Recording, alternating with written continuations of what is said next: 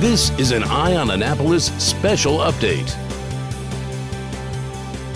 Hey, with us today on the phone is a Grammy Award winning artist, an Academy Award nominee. At 16, he was co writing songs with Marvin Gaye, and at 18, he was playing with Stevie Wonder when they opened for the Rolling Stones. The list of artists that he's worked with reads like a who's who of Motown, but we're all probably know him best for a song that really defined a decade, at least for me Ghostbusters. Uh, joining us on the phone now is Mr. Ray Parker Jr. How are you? Hey, how's it going? I'm doing pretty good. Good man. You know, well, first things first. I mean, you didn't just happen to call me today, although that would have been like really cool. But you Yeah. you you are coming to Annapolis on Friday, February seventh, for one show at the Ram's Head on stage, and the show is at eight o'clock. The doors are at seven p.m. And I just took a peek, and there are a few tickets left, so you can get them at RamsHeadOnStage.com.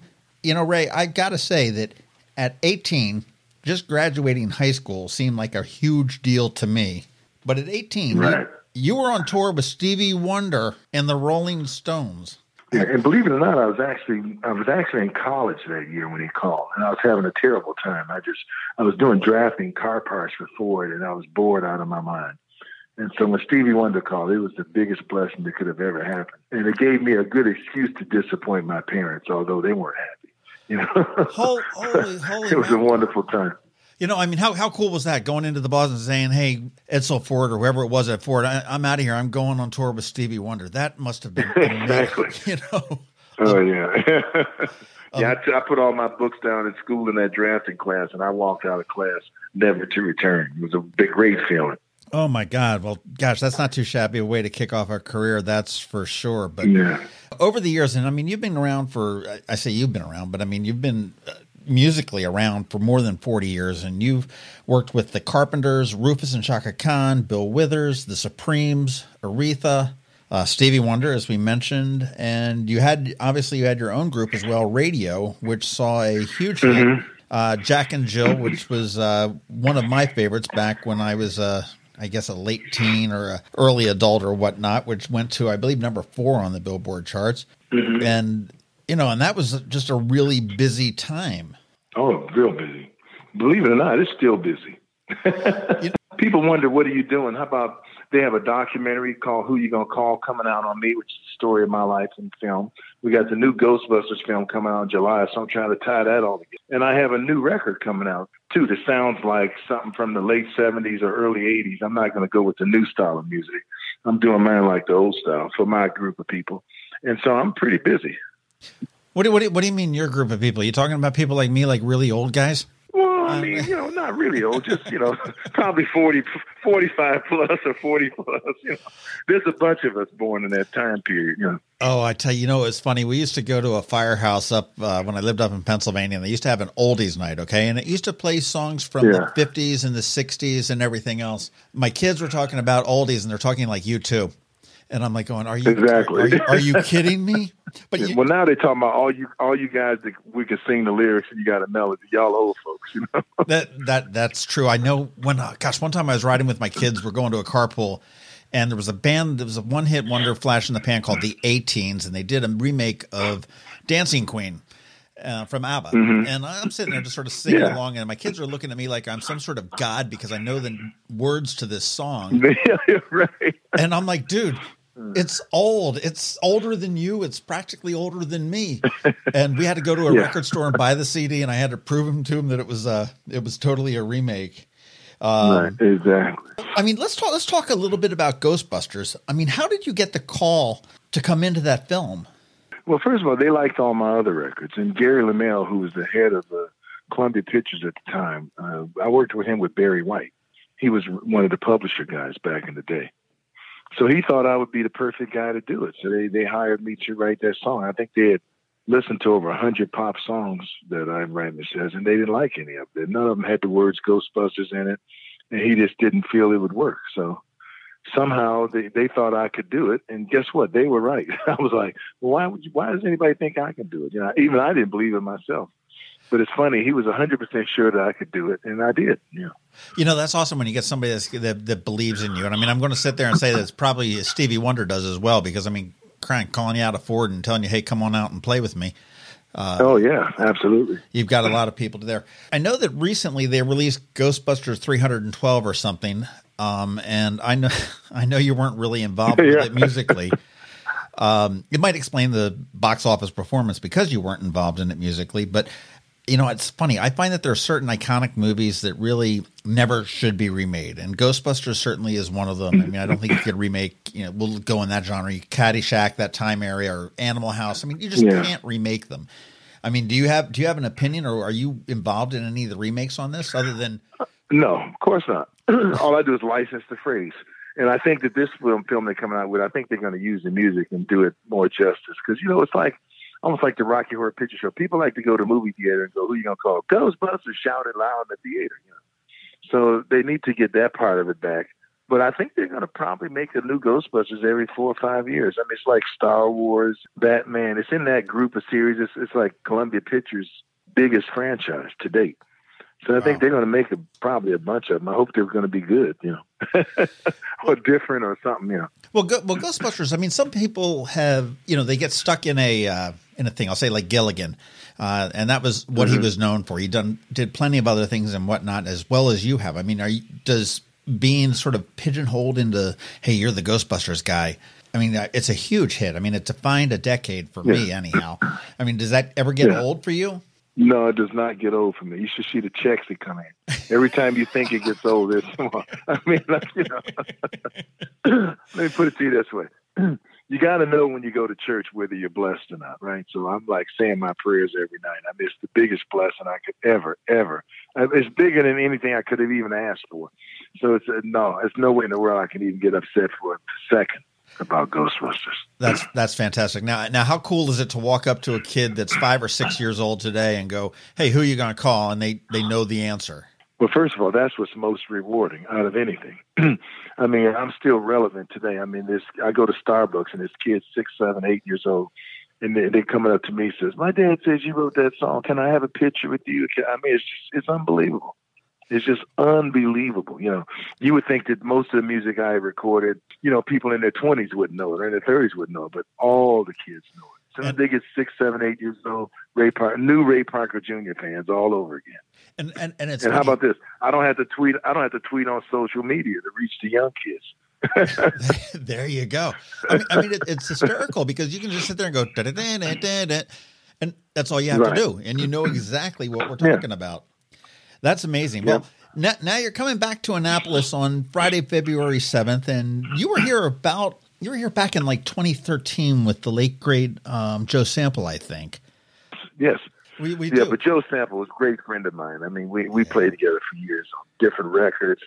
I mean, I don't know if you know, but all the Barry White records, the Jackson Five records, that's all Joe Sample and me playing together and stuff. So we, we had a long, so we traveled together, do some gigs. And, and I want you to know, the last time we were there, that is the last show that Joe Sample ever played in his life. Oh man. Wow. That is the last show. He told me he had some kind of pain in his chest. He went to the doctor. Next thing you know, he got subdued and was in the hospital. And that is the last show. Uh, I remember that. And, you know, so I was thinking of that. When they said you could play there, I said, well, that, that would be happy and sad at the same time, you know. That's for sure. Well, well, what can, what can we expect from your show now? I mean, you said you can expect all the hits. All I, I had a great band because it's nice and early in the year, so nobody else is on tour with somebody else. So I get my hand pick of all my favorite guys. We just left Japan. We did a week in Japan, so we're well rehearsed and well ready to go. So we're just going to have some fun. We're on the phone again with Ray Parker Jr., who will be live at Ram's Head on stage on Friday, February 7th. And some tickets are still available at ramsheadonstage.com. And one thing that I had sort of dug up that I wanted to ask you about is that you were uncredited with writing "You Make Me Feel Like Dancing," which is the the hit that Leo Sayer big had. time. And yeah, why big why, time. Why didn't you get the credit on that? I'm still asking that same question. I like to know. I guess I didn't. I guess I didn't know who to call, right? Yeah. but uh, no, I was promised a part of the song. I put the band together. I wrote the song at home. It's not like it was some misunderstanding. And the producer actually said, he said, well, I like that groove. He says, I'll give you a portion of, you know, your writers on the song and I'll give you all the stuff. And he just didn't do it. just a straight up ripoff, you know. Wow, man. Well, you know, it's funny. I I listened to a podcast. They were talking back when uh, payola was like huge in the radio uh, business. Not that it's gone away anymore at this point, but uh, they said that there was a, a a DJ that said, "Okay, well, you know, I'll play your thing instead of giving me money. Just give me a I can't remember what band it was, but just give me a give me a writing credit on it." And it was mm-hmm. it, it was a gold mine for him. Yeah, but you know the good side to that is I gave him two songs. That one and another song called Jack and Jill. And so we took that Jack and Jill song away from him and gave it to Clive Davis, and I got the best record deal in my life. It was like I was signing my second record deal on the first record deal because I had a hit record out, and everybody knew that I, had done that song. I'll tell you. So you know, you never know what where the faith. You got to have faith, and things work in mysterious ways, and you just don't know where what's going to be what. Well, you're a singer, songwriter, producer, and an instrumentalist. Um, what's what's your first love of those? I mean, what comes first, second? Well, first of all, my first love, the first, well, there is no first, second, third. It's just me playing the guitar. Everything is a spin off of that. So, like, to me, if somebody was making a chart and they said, well, what does Ray do? And when people ask me, what is it you do for a living? I tell them I play the guitar. Everything else is a spinoff of me playing the guitar. Engineering, owning studios, writing songs, singing, everything starts with playing the guitar. If it wasn't for me playing the guitar, none of the other stuff would even exist. So I can't even put them in any order except the guitar comes first, and everything's under that somewhere, a tree under that.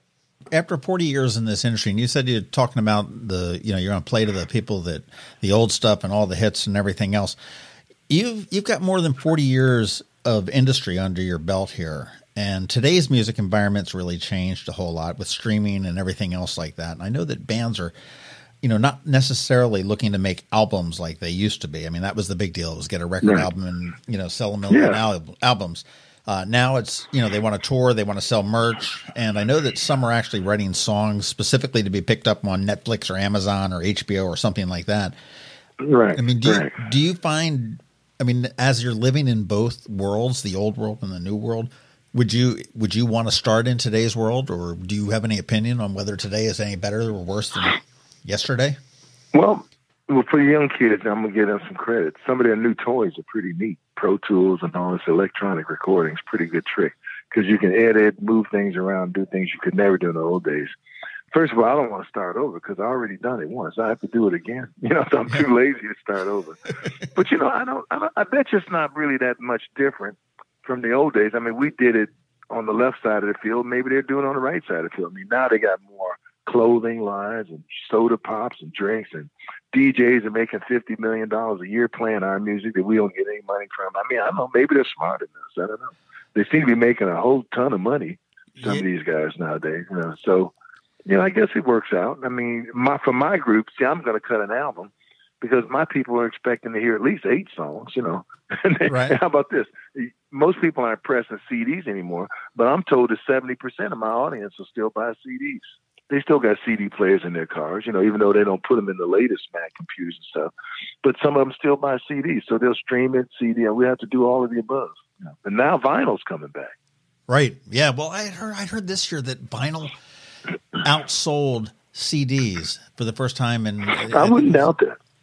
And and that was that was amazing, and, and there is something about vinyl. Listening to vinyl and uh, you know scratches and blemishes yeah. and all, I think it's just a much deeper, richer, more real music that you're hearing than yeah. Uh, you mm-hmm. can on the digitally stuff there, and and I I don't get that whole DJ making fifty million dollars a year thing. That uh, you know, I, I, I I totally don't get that. I'm with I'm with you there. I went to a Clive Davis's party the other night, and the guy that got in the elevator was Kygo, right? Right. And I had a friend, a friend of mine from Norway knew who he was. I was, I wouldn't recognize him. And he's a very nice guy, wonderful guy and he took a picture with me, and I wanted to take a picture with him as the highlight of the night because my son's favorite DJ is Kygo. So I sent my son the picture of me and Kygo, and all of a sudden it meant something. You know, he didn't want to see me and Smokey Robinson. He didn't want to see me and Carlos Santana. He didn't want to see none of that crap. He wanted to see me and Kygo. You know. oh man, times said, time, times this is what it takes to make my kids happy. Yeah, times have changed. That's true. Well, you, well, you do have four boys, man, and are they following yeah. your musical footsteps at all? Are they musically? The two, or? the two. Well, let's. Well, two of the older ones they went south. They went to business and other stuff. The two younger ones are following. I wouldn't say following the footsteps. They're in uh, uh, Belmont School of Music in Nashville. Which is one of the finest music schools in the world. And the 21 year old is a 19 and 21 year old. The 21 year old is out doing concerts in Barcelona. He's a DJ, he's making at least six, seven hundred dollars a week in Nashville. Then he flies to New York and does shows in different cities. So he's already talking about getting a deal with William Morris, and you know he's opening for Marshmello and Diplo and some of those guys I never heard of.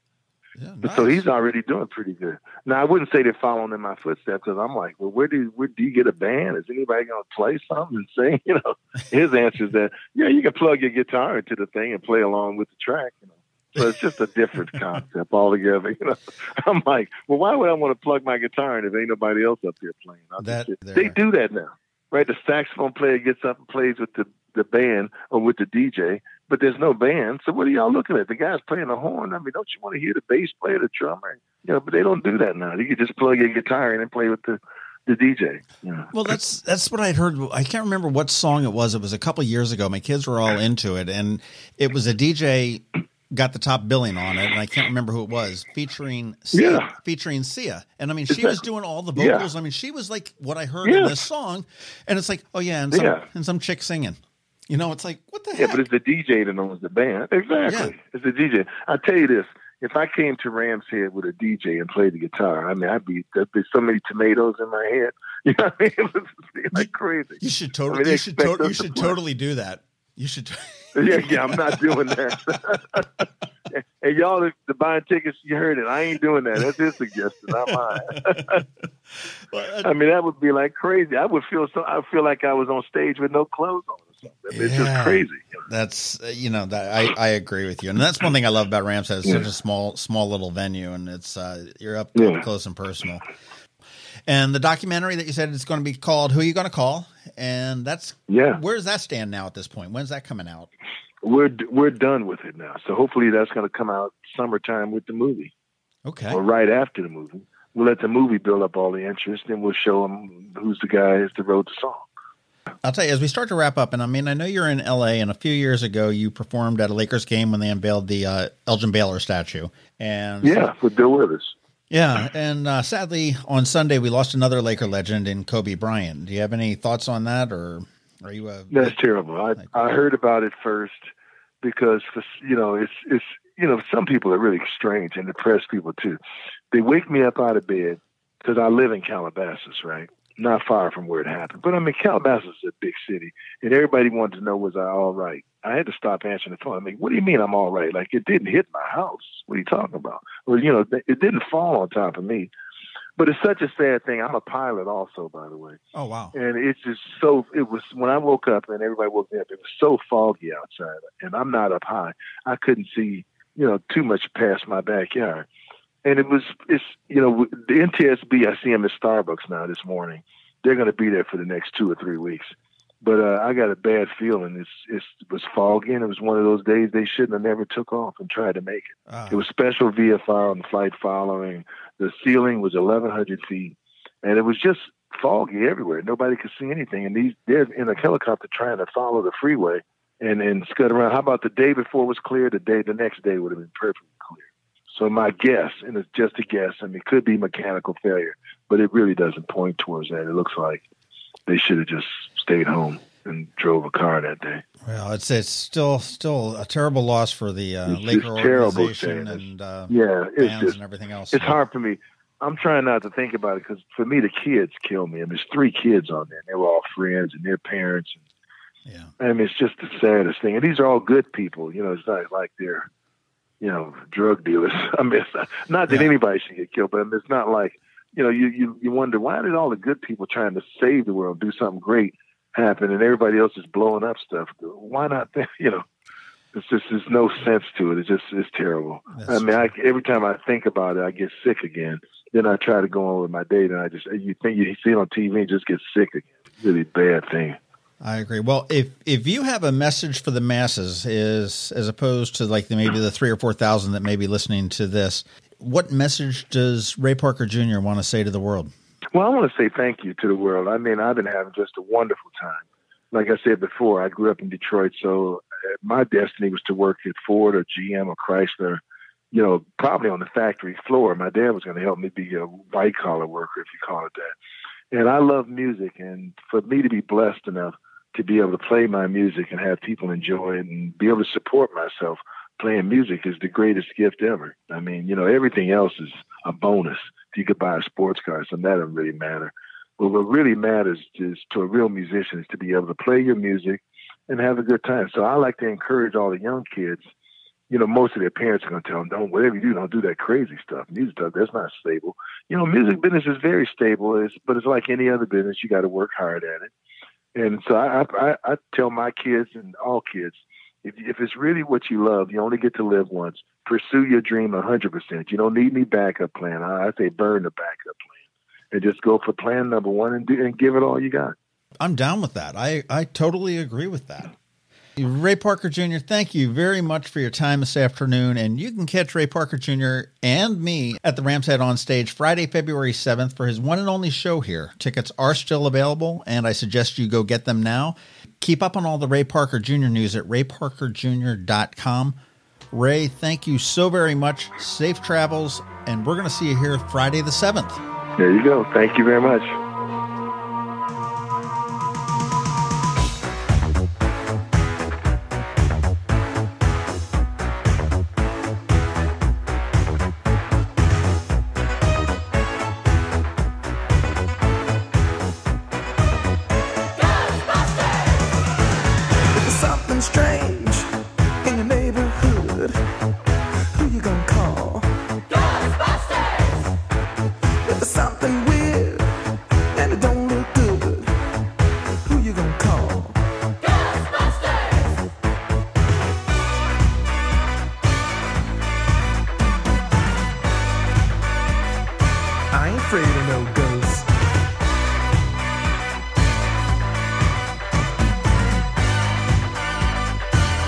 afraid of no ghosts.